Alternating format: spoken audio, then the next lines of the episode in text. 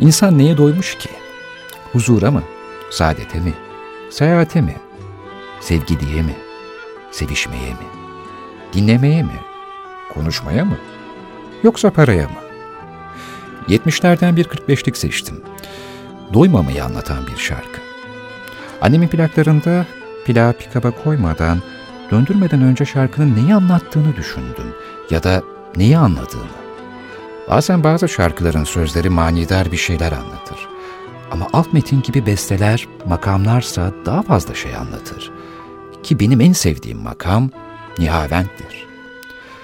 Bu şarkımı bana Nihavent'i sevdirdi, yoksa Nihavent'i seveceğim için mi bu şarkıyı sevdim bilemedim. Türk müziğinde hiçbir batı şarkısında hissedemeyeceğiniz titreşimler vardır. Bu makamları bilmeyen biri bile bu şarkıları dinlerken titrer bazen.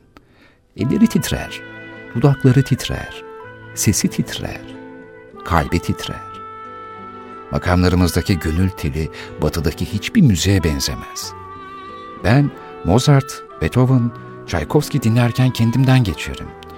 Ama klasik Türk müziğini, türkülerimizi dinlerken kendime dönerim. Daha bir ben olurum. Ve demin saydığım doymadığımız şeylerin içinde sizin en doymadığınız neydi?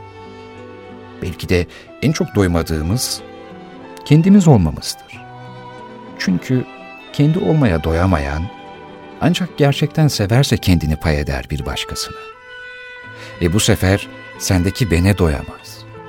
Bu sefer de ona doyamaz.